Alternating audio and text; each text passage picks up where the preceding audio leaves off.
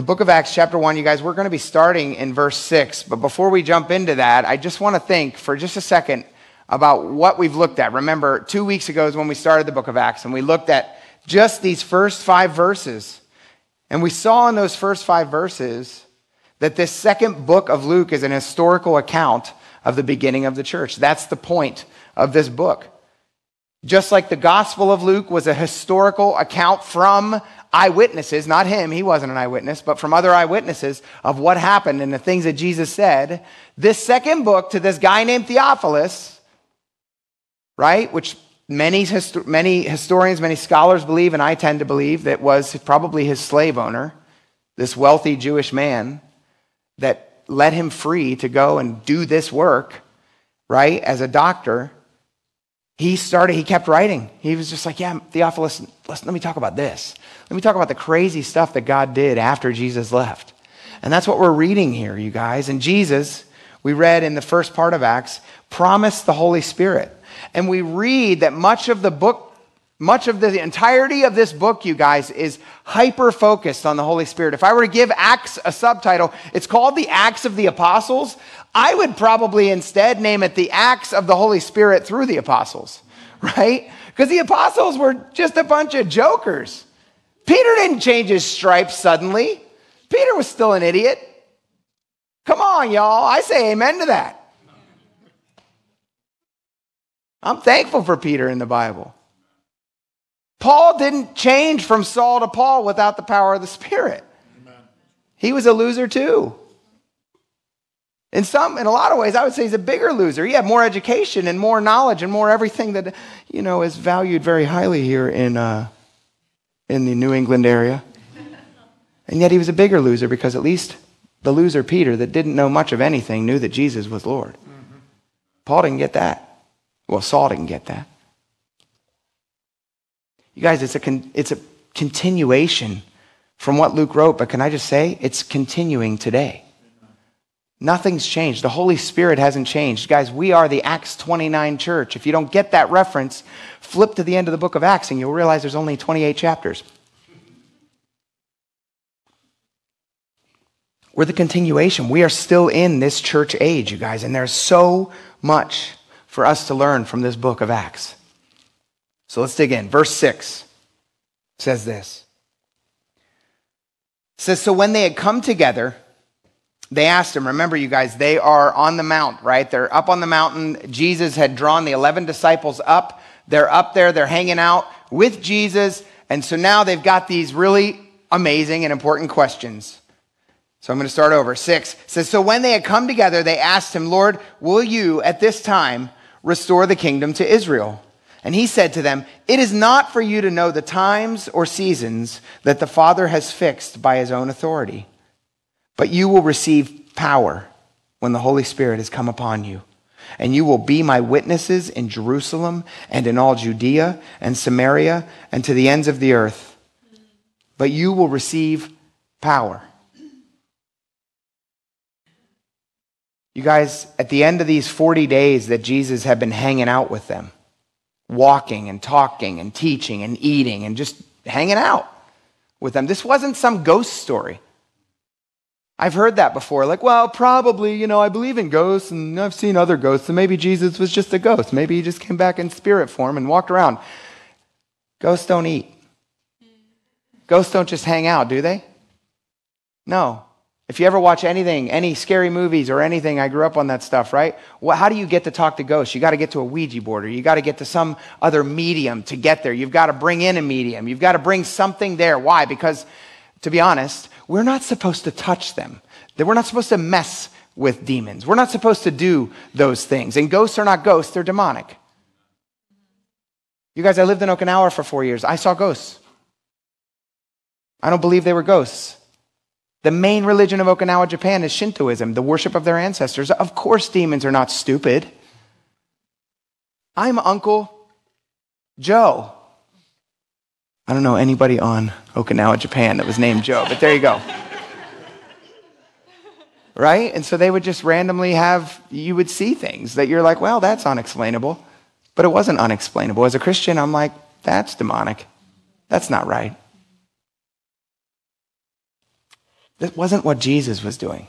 Jesus was in the flesh, right? Jesus was resurrected, so he was really different. Guys, if you ever want to do an amazing study, if you want to know what our resurrected bodies are like, you can get some possible clues from what Jesus could do, man. He was like, he could just appear in rooms. I can't wait to get to heaven. Hi, John. Hey, Steve, how are you? I'm just going to be like, bah, bah, bah, for like the first couple thousand years. it's going to be awesome. Oh, Amy, you didn't even know. I'll wait for you to be doing something just totally in your zone. I'm like, hi, Amy, how are you? you guys, he was talking to them, he was teaching them, he was continuing to, to disciple them, he was continuing to grow them. You guys, this was not some ghost story. This was really Jesus in the flesh, resurrected, something he did on his own. There's a difference between resurrection and being risen from the dead, right? Lazarus rose. What means what was the meaning of that? I don't know. To me, if I were Lazarus, I would have been like, bro, for real? I gotta die again.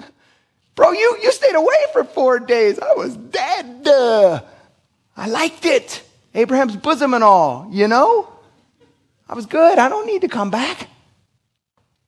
No, I don't think Lazarus was like that. But my point is, what's the difference? Jesus came back and he lives eternally. And by the way, he did it on his own. Nobody called him out, he did it. The Holy Spirit did it in him. And he did it with many, many people. Many, many people. We read about that, right? Over 500 people at one time saw him. 500 men, who knows how many women and children. And that was just one time. In 40 days, I could imagine that a, at least a couple thousand people maybe have, saw him walking around, right? This was something that was not easily hidden. And we're not even touching what happened the moment he died. You guys remember that? The first zombie apocalypse? People coming up out of their graves, walking back in and be like, well, it's a nice temple. Pretty sweet. You guys remember that? Mm-hmm. If you don't, go back and read it. It's in the end of Matthew. It's crazy what God did. God made it abundantly clear this guy's different. Yeah. This guy is the Messiah. This guy is who he says he is.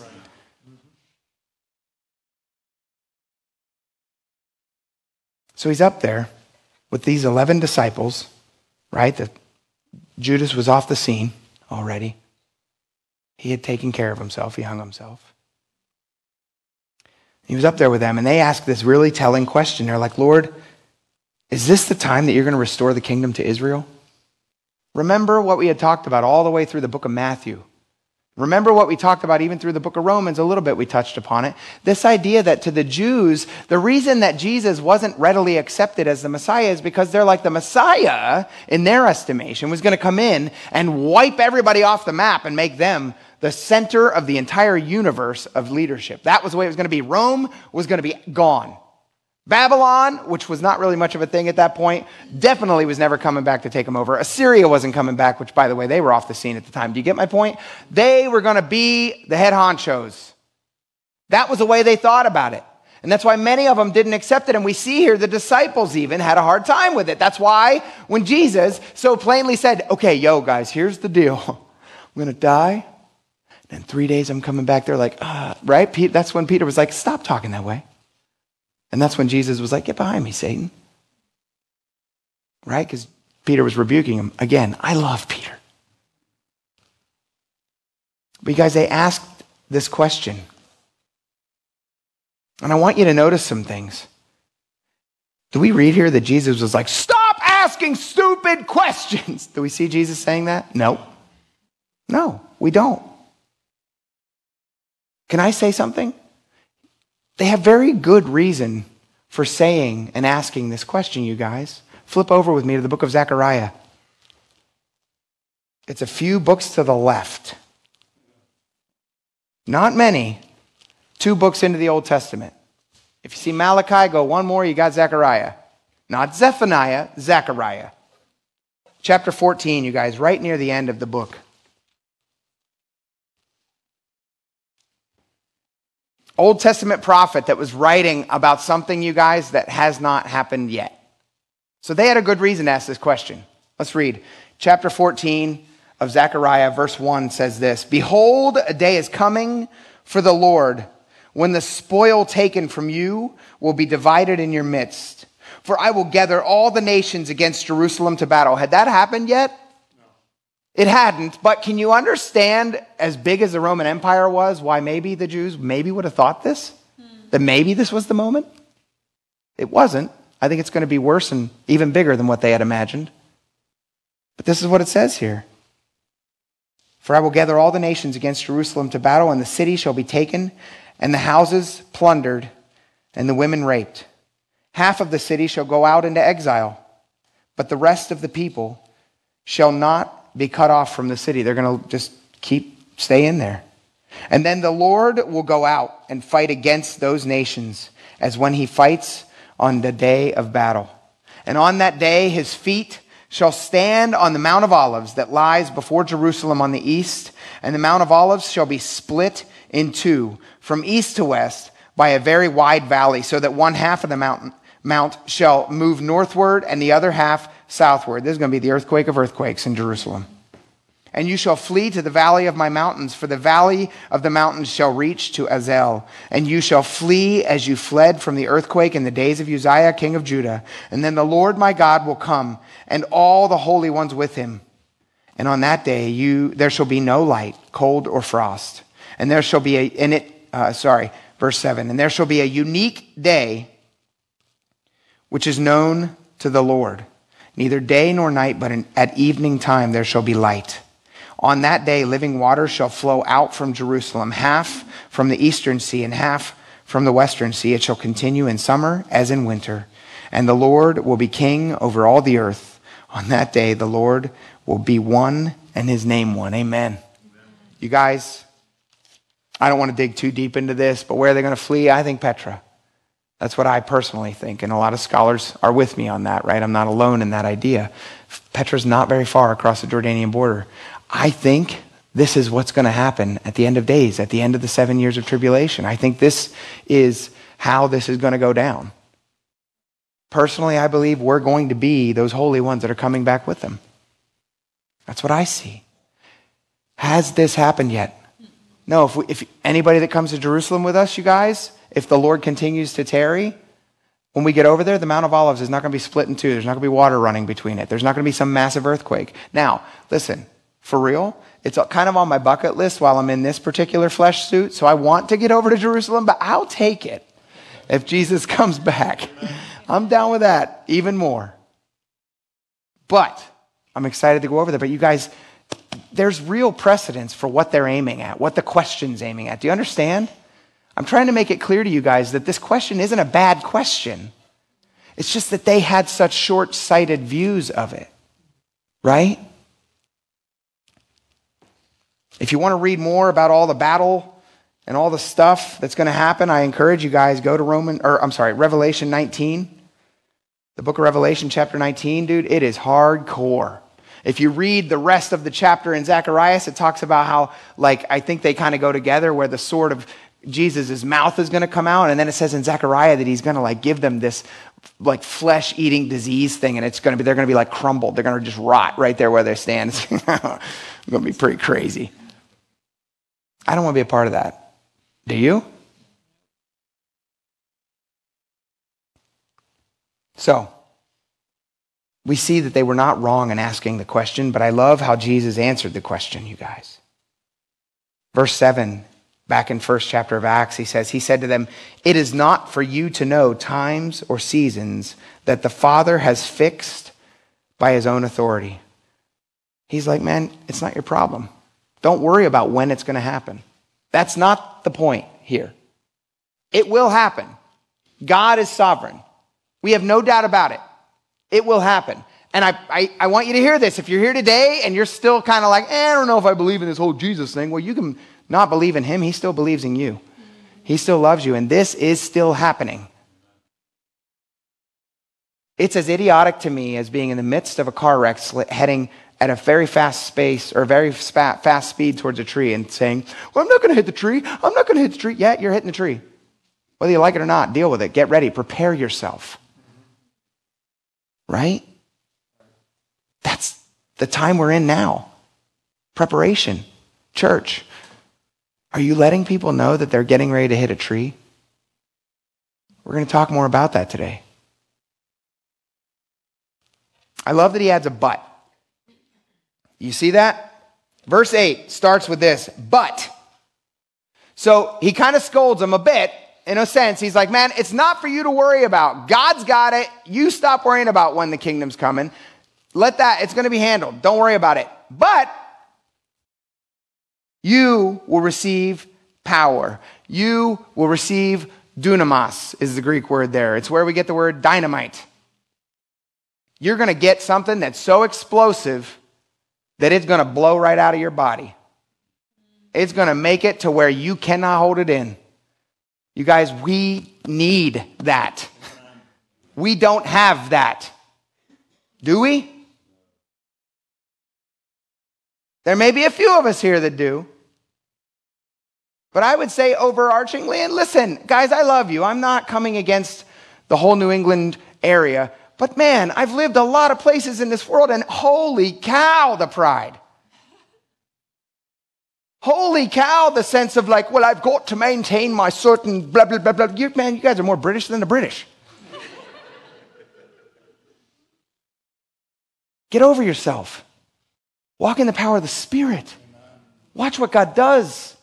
You want to see another Jesus revolution? You got to get over yourself first. The same power is available to us as it was to them, you guys. The Holy Spirit hasn't changed. He's no less dunamis. He's no less explosive. It says, But you will receive power when the Holy Spirit has come upon you, and you will be my witnesses in Jerusalem and in all Judea and Samaria and to the ends of the earth. You guys, he's like, you guys are going to be witnesses to the whole world, and I need you guys to hear this. Do you know what the Greek word for witness is? It's martus, it's where we get the word martyr. Now, the word martyr, I need you to hear this. I'm not trying to like put more weight on this word at this point in history than there was. It means witnesses. That's what it means. What, did it, what does martyr mean now? Someone that dies. It meant that then. Do you understand? It meant that then, but we've put more weight on that word than there was, right? We've, we've gravitated or put attached to that word only death. But the reality is, you guys, we are all called to be martyrs every day, aren't we? I'm not just talking about physical death. I need us to let this sink in, you guys. If you're here today and you have accepted the fact that Jesus died on the cross for you to forgive you of all your sins, if you've accepted in faith that you can repent for your sins, that you can literally put all of that garbage and nonsense, past, present, and future, on Jesus and walk in the freedom of God's grace, if you've done all of that, you guys, if you understand that He saved you from hell, can we just stop for a minute? And keep in mind that Jesus wasn't just talking to these 11 disciples, He was talking to us.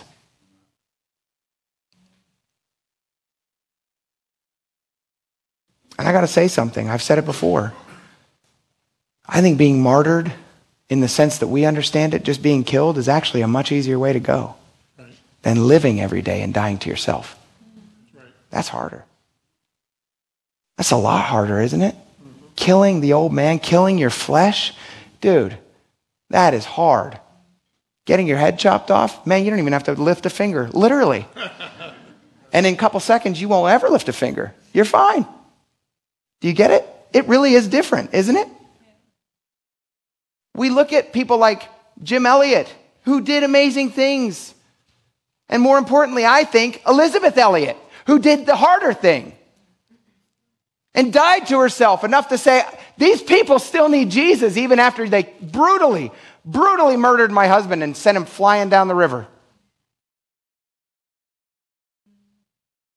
We talk a lot about Jim Elliot. We don't, I don't think, talk as much about Elisabeth. And I think Elisabeth, God used her in some far greater ways.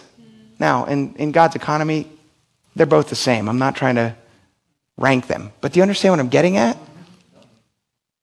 You guys, dying to self and living for Christ. Let's not minimize the call that God's put on, my li- on our lives, you guys. If you were here last week, we heard from our brother and sister in Pakistan, Dave and Sarah, right? And you heard Dave talk, man, and you guys, his story is brutal. He was a leader over four members of a team that were out basically covertly preaching the gospel of Christ. Three of the four died. One was standing right beside him when a bullet went through the back of his head. And David ran for good reason. And he came here to America, and then while he was here, you guys, can I just say something? He could have stayed comfortable. I want you to ask in your heart if God said, you know what, go back. How many of us really would? It's a big ask. And yet that's exactly what called him, God called him to. And I loved what he preached last week, man. God's call is never comfortable. Yeah. New Englanders, we are far too good at being comfortable.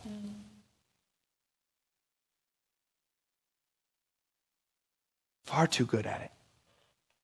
How seriously, you guys, do we take the faith that we're saying we have for Christ? How seriously do we take it? There are people in this room right now, I know for a fact, that don't yet know Christ. They're watching. They're looking. I'm so thankful they keep showing up week after week. We got kids up in kids' ministry. We got some kids that are just getting old enough to be down here. They're watching. Mom and dad, they want to see what church means and what church fellowship means and what Christ actually means. This isn't a guilt trip. I'm just being honest. Where you work, people are watching. Are you dying to your flesh or are you just acting like the rest of them? You guys, I pray that we're all ready to die. We live in a lot of privilege here in this country, but I, I'm guessing the generation before the Revolutionary War probably didn't know that the Revolutionary War was necessarily coming. I'm guessing the generation before the Civil War probably didn't know the Civil War was coming either. We have no idea what waits us around the corner here in this country. So I picked those two wars because they're the two wars that took place here. We don't know what's wrong. Eh, I'm not being warm. Hear me on this. I have no idea. I pray that we live in peace. I pray that we come back to Christ as a nation. But we can't guarantee that. What I can guarantee is this that God called me and called you, Christian, to walk out in faith the things that He has, to be a martyr every day and to die to yourself. And maybe someday to be a martyr in the sense that we understand it and die. Are you ready? If you're not willing to die to yourself now, do you think you're going to be ready when it comes time? I don't know. I know this. You're not going to do any of it without the power of the Holy Spirit in your life.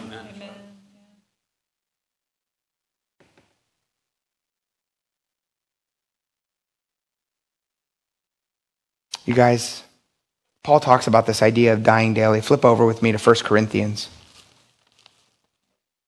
1 Corinthians chapter 15. Man, if you guys knew where I was going to be, then you could do what I do and put little tabbies in your top of your Bible so you can just flip there. Super easy. 1 Corinthians chapter 15, starting in verse 30.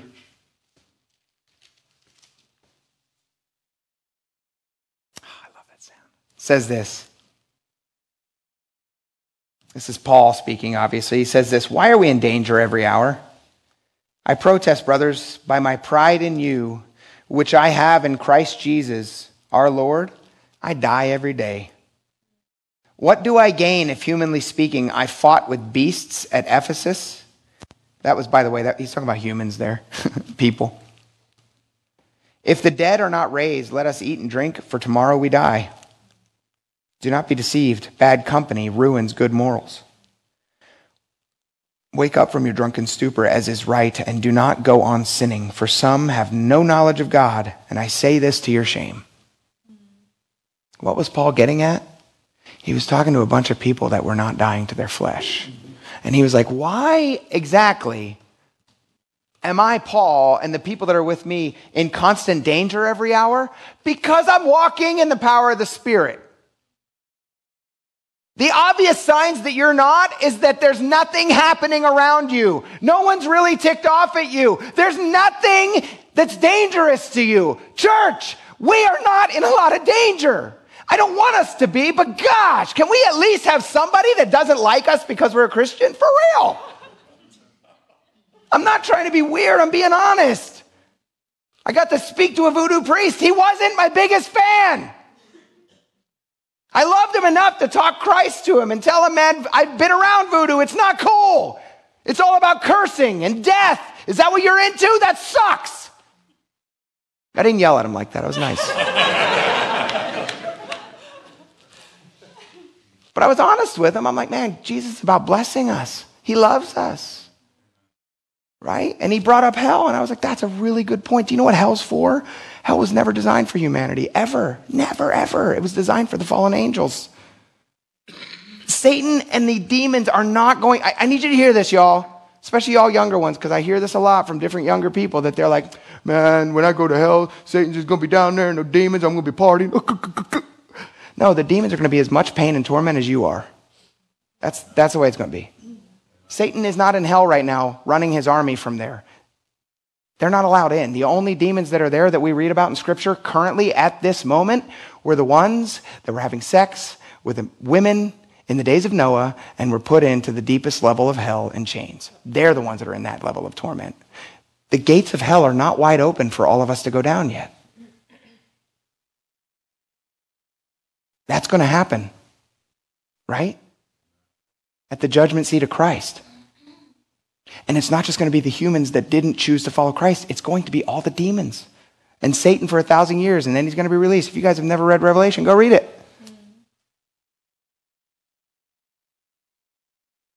But we have this weird understanding of things. We have this weird lack of understanding of things because Christians, if we truly understood the level of power that our God has, but also I need you to hear this. The level of power that these fallen angels have over people's lives, we would be fighting a whole lot harder to see people come to the kingdom of Christ. Because I don't want my friends and my family, or to be honest, any human being I run into contact with to go to hell. Right. I don't want that for them. And it's worth them not liking me for that. I mean, give me a break.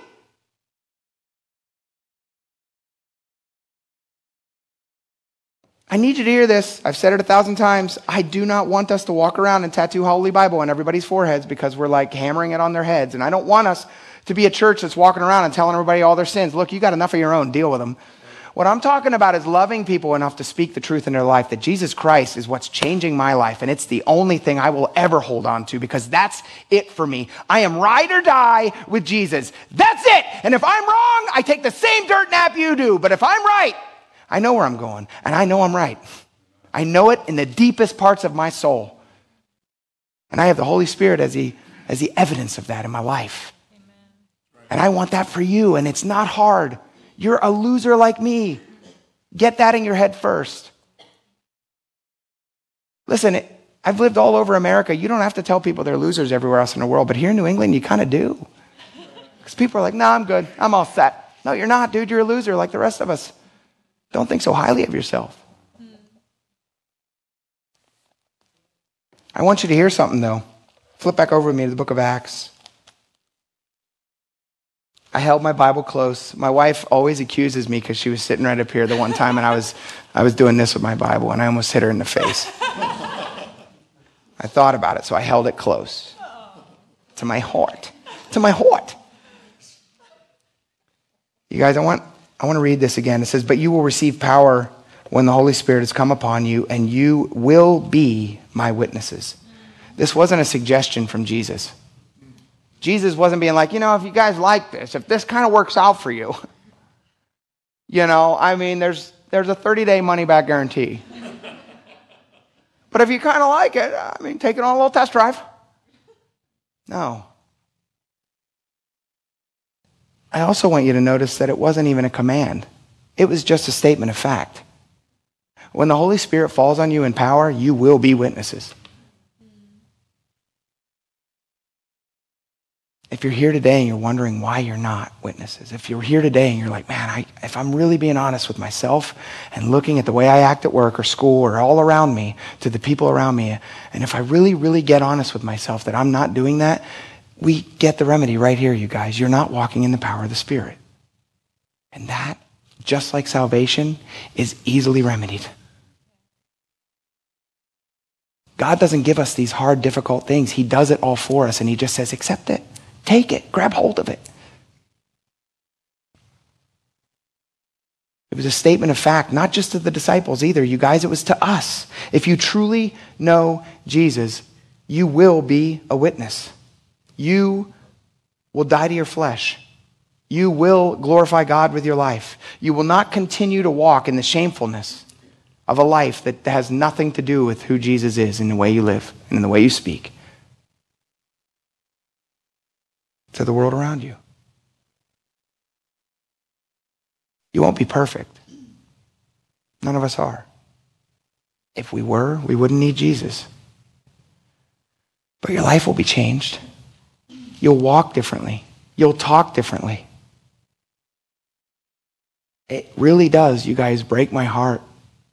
So often, do you know what I run into more than anything? I actually appreciate the guy that was the voodoo priest a lot more than I appreciate a lot of people that I talk with that they're like, oh, yeah, I'm a Christian. And I'm like, man, I, I literally just heard you drop 70 F bombs, a couple GDs, right? Like, I heard what you were talking about and how you were down at the bar the other night, uh, just sitting behind me. And that's one of the reasons I went to talk to you about who Jesus was. And so, you're a Christian? Really? They don't line up. You're not showing anybody anything except the world around them. And they're like, already know it. That was me with a cuff. Here, let's do it again. you guys, this is not a beatdown. It's not meant to be, but it's what it is meant to be is to examine our hearts. That's what God's word always wants us to do. It shines a light onto our heart. What is God doing in your life? Where are you at at your workplaces? Where are you at at school? Where are you at? with the Lord? What does your life look like? How drastic would it be for you to actually walk in in the power of the Spirit one day? Would it be so painfully, obviously different that everyone around you would be like, What has happened to you? Can I encourage you, if it would be, do it. Yeah. Christian, if you are trying your best and you're doing a good job, but there's some areas that you got to work out, submit them to the Holy Spirit and let God begin to work them out. I'm not acting like we're all a bunch of heathens and none of us are doing anything for the Lord. It's not what I'm getting at. I'm saying we're not done baking yet. We still have a lot of room to grow. Me and you. Amen. All of us. We're never done. So this message never doesn't apply. And so if you walk up out of here and you're like, oh, what a jerk, I can't believe it. Well, you are full of pride. Deal with yourself. I'm not taking the blame for that. We've got a lot of work to do, guys. Verse 9.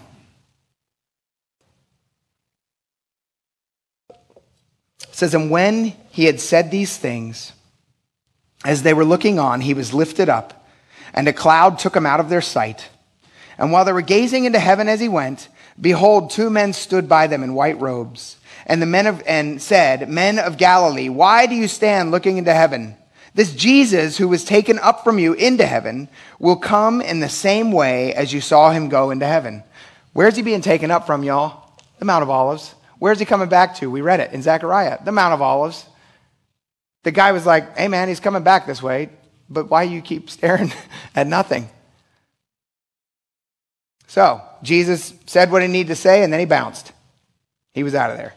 He literally rose up. You guys, we read in Luke 24 Verse 50 and 51, it says that he led him out as far away as Bethany. I'm just going to read this to you. And lifting up his hands, he blessed them. And while he blessed them, he parted from them and was carried into heaven. So we get a little bit of a clearer picture from the Gospel of Luke at the end. It's as he's going up, he's like, I bless you guys. God's got a plan for your life. We're gonna, you're going to see it. Just wait for the Holy Spirit. And as he's going up, he goes away, and they're like, right? And I can imagine Peter being like, anything else? Right? And they're all just staring up into space. And he slowly disappeared into this cloud. You guys, this cloud is the Shekinah glory. If you're, if you're coming on Wednesday nights or if you're following on the podcast on Wednesday nights or however you listen to the Wednesday night service, we're going through Exodus slowly. And guys, God's presence, it presented itself as a bright and shiny cloud, the Shekinah glory. It was the cloud that went before them. It was the cloud that would fall in the tabernacle in the Holy of, in the Holy of Holies on the mercy seat, right? It was this cloud, same cloud. It was God's presence that he was going up into, and he just disappeared into it. And while the disciples were standing there, just amazed and dumbfounded, which I think I would be too, right?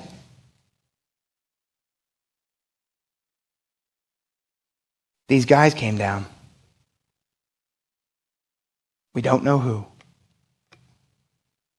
Who cares? We'll find out when we get to heaven. It was Joe and Bob. Thus saith the Lord. No, I'm kidding. Forgive me, Lord. These two guys, and they're like, What are you still standing there? He's coming right back to where he was. Like, don't worry about it. Go and do what he's told you to do. And so let's keep reading and find out what they did. Verse 12 says this Then they returned to Jerusalem from the mount called Olivet, which is near Jerusalem, a Sabbath day journey away. And when they had entered, they went up to the upper room where they were staying Peter and John, James and Andrew, Philip and Thomas, Bartholomew and Matthew, James the son of Alphaeus, and Simon the Zealot, and Judas the son of James. All these, with one accord, were devoting themselves to prayer, together with the women and Mary, the mother of Jesus, excuse me, and his brothers. So, after they were told to wait for the coming of the Holy Spirit, that's exactly what they did. They went back from the Mount of Olives to a house that was a little more than a half mile away. How do we know that? Sabbath day's journey was about a half mile away. That was all the further they were allowed to travel. So they went back to wherever they were staying, right? Some people believe maybe Zebedee's house, possibly because Zebedee was the family of Zebedee. John and James was more wealthy than a lot of them. We know that because we have archaeological evidence of multiple homes that they owned. So he's a fairly wealthy guy. It could have been that. Or maybe it was just some random house that we'll never know. It doesn't really matter. They went to this upper room. And I need us to get our head around what an upper room is, you guys. I want to explain it because you're going to keep coming across the upper room. How many people have heard of the upper room? We're going to talk about the upper room in chapter 2, right? The same upper room that we're talking about today is that upper room. But this upper room in a Jewish house, it was built on the second floor of the house. And, a, and this is one of the reasons we know that this house probably was on, a, on the wealthier side of those who owned it, because typically it was a single floor with a roof that you could dry things on and do things on, and you had a hole in the top. That's how the, the paralytic came down through. You remember that? Mm-hmm. Because they removed the thatch and put him down through it. But in a wealthier person's house, they would have the top or the bottom floor, and it was a bunch of little rooms down there, bedrooms and a kitchen or whatever, you know what I mean? And so all these walls, right? Like they were not like today where we have structural walls and walls that aren't structural. Every wall was structural. It was built from the ground up. And so every one of these walls that made all these little rooms down below allowed the upper room to be a supported ceiling, basically, or a floor for the second floor. A very well supported room.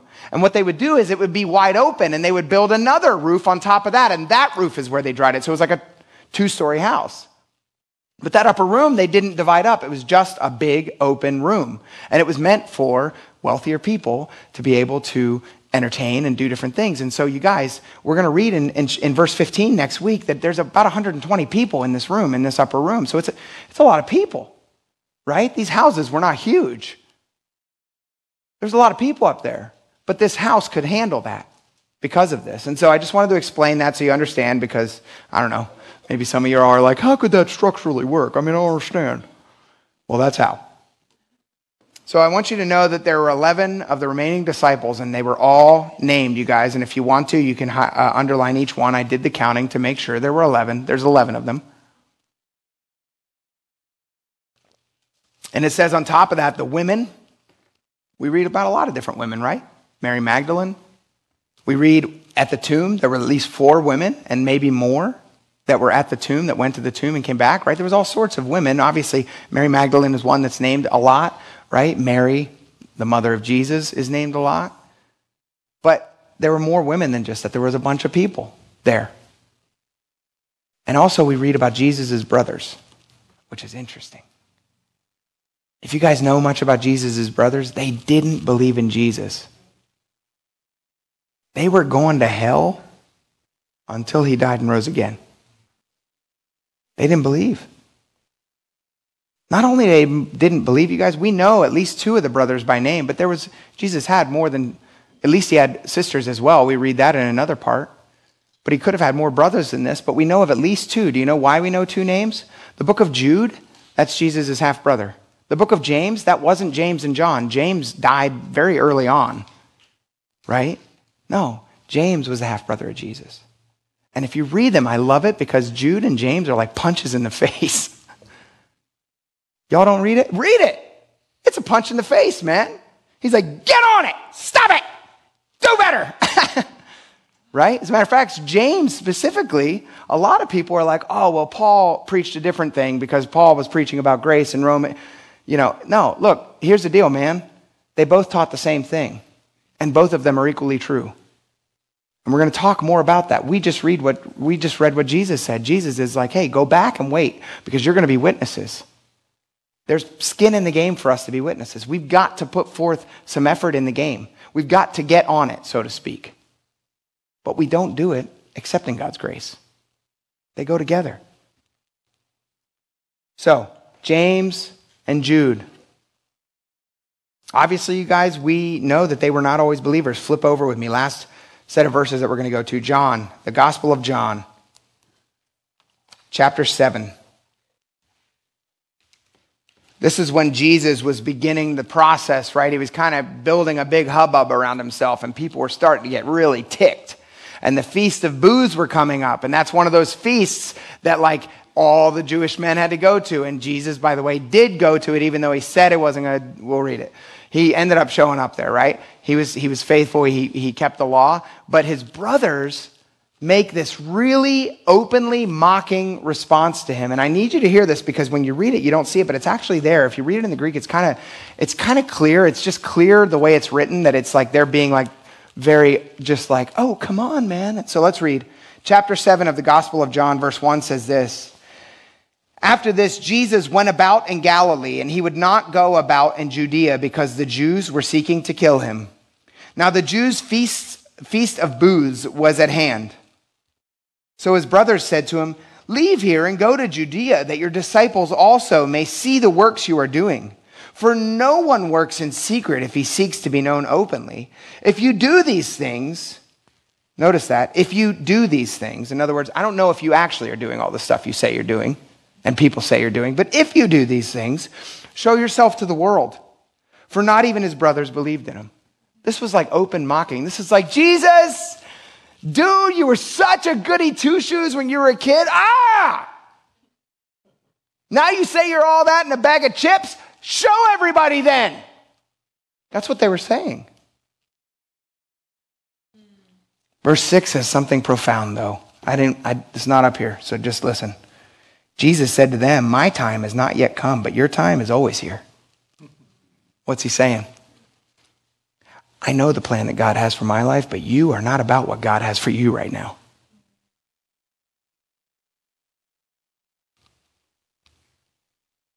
You guys, it's obvious that when Jesus was walking around for these 40 days after he had resurrected himself, that I think at that point they're like, uh, yeah, you are who you said you were.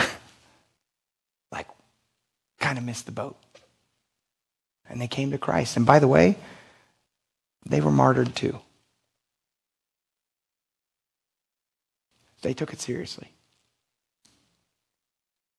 We're told in verse 15, like I said, that there was around 120 people meeting together up there in prayer. And I want you to hear this. They were meeting in one accord, not a Honda Accord. They were meeting of the same mind. They were all focused on the same thing. I want you to understand something. The power of this moment had less to do with the number of people that were in the room as it did with the fact that they were all praying in one accord. What does the Bible tell us? Where two or more are gathered, I'm there in your midst. It's not the number, you guys. It's the heart that you're doing it in. Do you want to know why I think the church is so anemic today? Because we don't pray in one accord very often. We just don't. I want us to also look at this. I'm, I'm dumping a lot of Greek on you guys today. I hope it's not too much, but there's so many interesting little points within this section that I find absolutely interesting. And that is in verse 14, it says, All these with one accord were devoting themselves to prayer. This is one of the few places in all of Scripture, specifically in the New Testament for sure, where there's an article before this. Do you know what that means? Here's how it actually reads in the Greek it means this All these with one accord were devoting themselves to the prayer together. The prayer. What prayer? What were they all in one accord about? They were praying for the Holy Spirit together. They're like, this is what Jesus told us to do.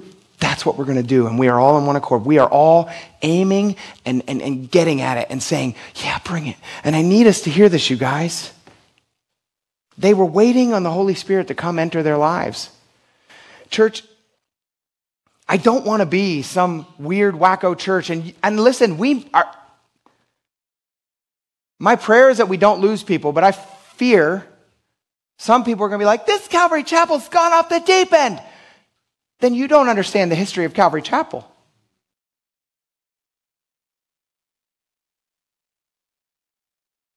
I don't want emotionalism. But do you think Peter and these 120 that were up there wanted uh, little flames of fire to fall on them and everybody start chaotically crying out in different tongues? Do you think that's what they wanted? Do you think they, they felt good and in control of that, like in that moment? Probably not. It was different. Now, the book of Corinthians tells us that all things should be done in good order. But we've made that into something where good order means what I think is orderly.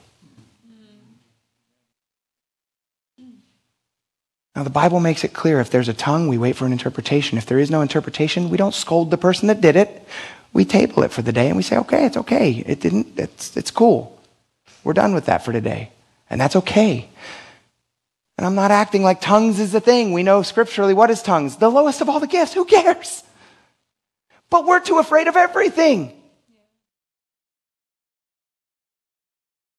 We're heading into parts of scripture that I, I want us to just be an open church that says, Holy Spirit, come, have your way in us, move in us. We will not be in one accord if we've got groups out there that are like, except don't do that, God. Jeez. We're not in one accord. Why is the church so anemic today? Because there are too many people that don't want to do what God, what scares them, quite frankly. Are you afraid of God or are you afraid of what you might look like? I'm not afraid of God. Now, I have a healthy fear for God, but here's my fear for God God, do what you want in me because you are far above me. So, yeah, I have a fear of him. That puts my fear in check. Because whatever he chooses to do through me or in me is going to be something amazing and astounding, and it's going to draw me to a deeper place of awe in him. Why would we be afraid of that? No, instead we choose our flesh over and over and we get afraid because I'm like, oh, I don't know, that might be weird. It is weird. You guys, I love that God's gifted me with a prayer language. I was praying it back there on the drums. If you ever see me doing this, that's usually because I'm talking in tongues on my own underneath my breath. And I absolutely love that gift. It is so empowering to me. It's like the Holy Spirit is scrubbing you clean with a Brillo pad. Woo!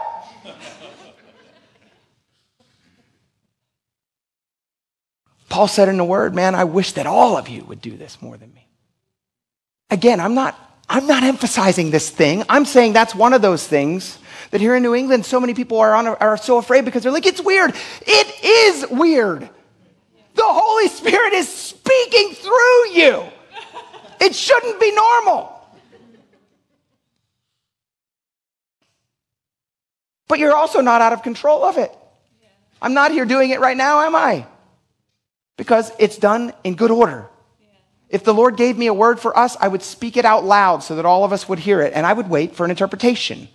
And if that interpretation didn't come, you guys would be like, man, you suck, Pastor. And I'd be like, I missed it on that one. Sorry, guys. And we'd move on. For real. But you know what? God is so faithful that typically when He's giving one person a word, There's only been one time in my whole life that I've ever heard someone speak out in a tongue and there was no interpretation. One time out of many. I'm not acting like that's the thing. I need you to hear this. Don't be freaked out. But I do want us to be open to what the Holy Spirit wants to do because I'm telling you this, you guys. If we're too afraid of what the Holy Spirit wants to do, then nothing will change. And I want to see change. I want to see revival. And it might get a little weird. Can I just encourage you? Pray for me and pray for the board as we manage that, just like you should be, right? Like when we watched the Jesus Revolution, it got a little weird. In that, right? Like in real life, it got weird. And Chuck had to be like, stop. This is too far. It's too much. You're making a spectacle of yourself. And I've seen that too. But can we like open ourselves up to the fact that God actually wants to do something more than nothing in our lives, guys? I need us to also think about this. There's a lot of great questions that this text brings up for us.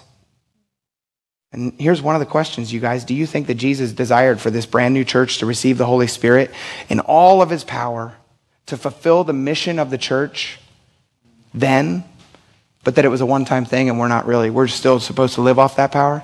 No. The answer is no. It's for today, it's for us. I believe Jesus is saying this scripture to us. I need us to hear something else. Too often, Christians, we're too busy trying to die to the flesh, trying to be a better witness, right? We're giving it our all. We're like the engine that could. We're like, yeah, come on. Today I'm not going to swear as much.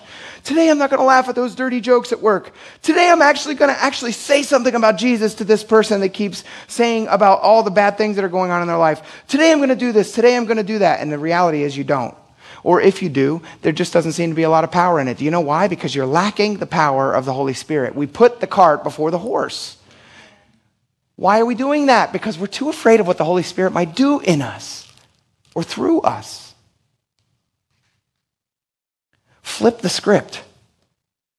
Jesus didn't tell everybody to get busy and get out there and that the Holy Spirit would randomly come. He said, wait. Wait. Wait for the Spirit. Wait for the power of the Spirit. And what did they do? They went and they waited. Now we're going to read next week. I think they got a little crazy. They're like, we got something to deal with. we do the same stuff. We're going to talk about that next week. But this week, I just wanted you to hear this. They went back and they waited. In one accord, they prayed, God, use my life. God, bring this Holy Spirit, this promised comforter, this guide, this, this power, this dunamis, this dynamite that's going to explode out of me. I need it because I got nothing and you just left.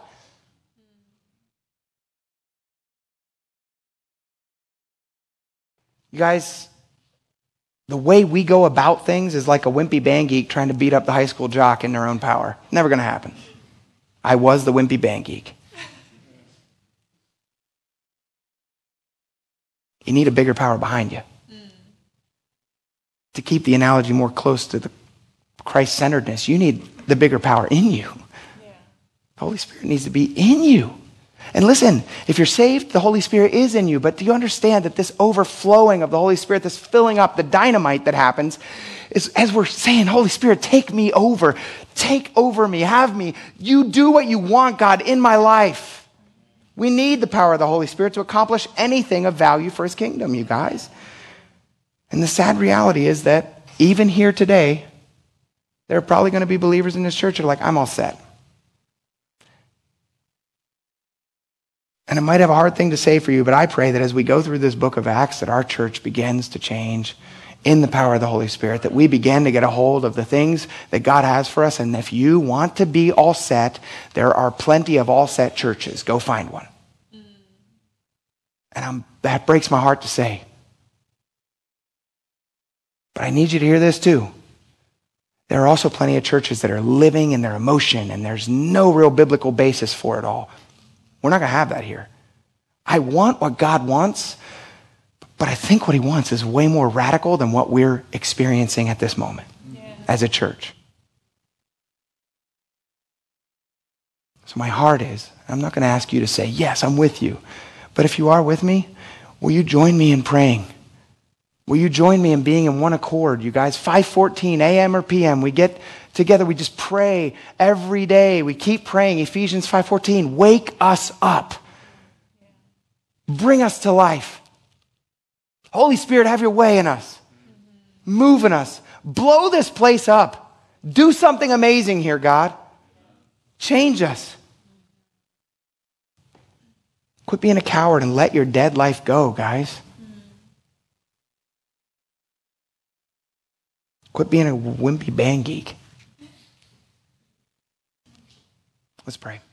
God, I thank you for your word, and I thank you, Lord, for everything that you're speaking to us through this book of Acts, God. Lord, for those that are here that maybe are just in their own hearts, uh, for, no, Lord, first I want to say this. If there's anyone here that doesn't know you, oh, God.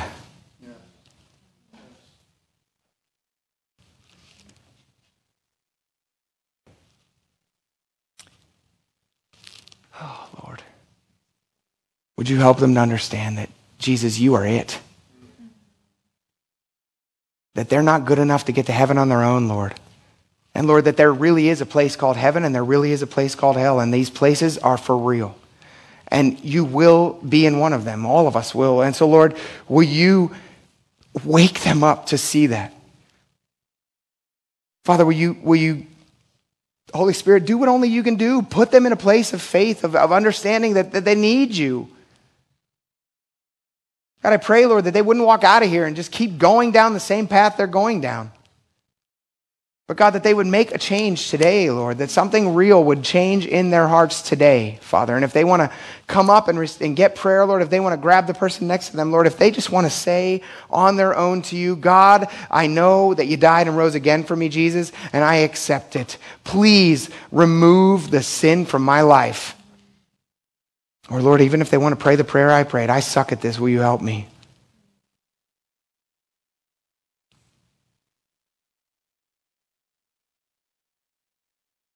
God, I pray for our church body right here, right now. And Lord, I'm asking, God, not for emotion, God, not just to be a football team that's all rowdied up and punching each other in the heads and going crazy, God, and just getting all amped up to go out into this world and accomplish whatever. Because, God, we know in our own strength we're not going to get anything done.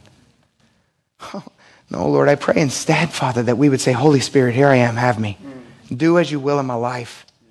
And God, I don't care if it's crazy, and I don't care if I don't understand it, but I'm open to it, Lord. Use me. Change me. And God, without love, none of this is ever worth anything. And so, God, first and foremost, give me a heart of love for those around me. Help me to see clearly, Lord, that I need more of you and less of me. And God, I need to be a vessel for you. And God, I leak. I'm empty. I need you to refill me. God, would you make us a church that prays in one accord? Not praying with all the caveats of what we're not interested in, but God, just wide open to what you want to do. Have your way in us, I pray. Move in us, I pray, in Jesus' name. Amen. You guys. Thanks for listening to this message from Awaken Great Bay in Dover, New Hampshire. We're so glad you found us. If you want to learn more about our church or need prayer for something in your life, connect with us at awakengreatbay.com.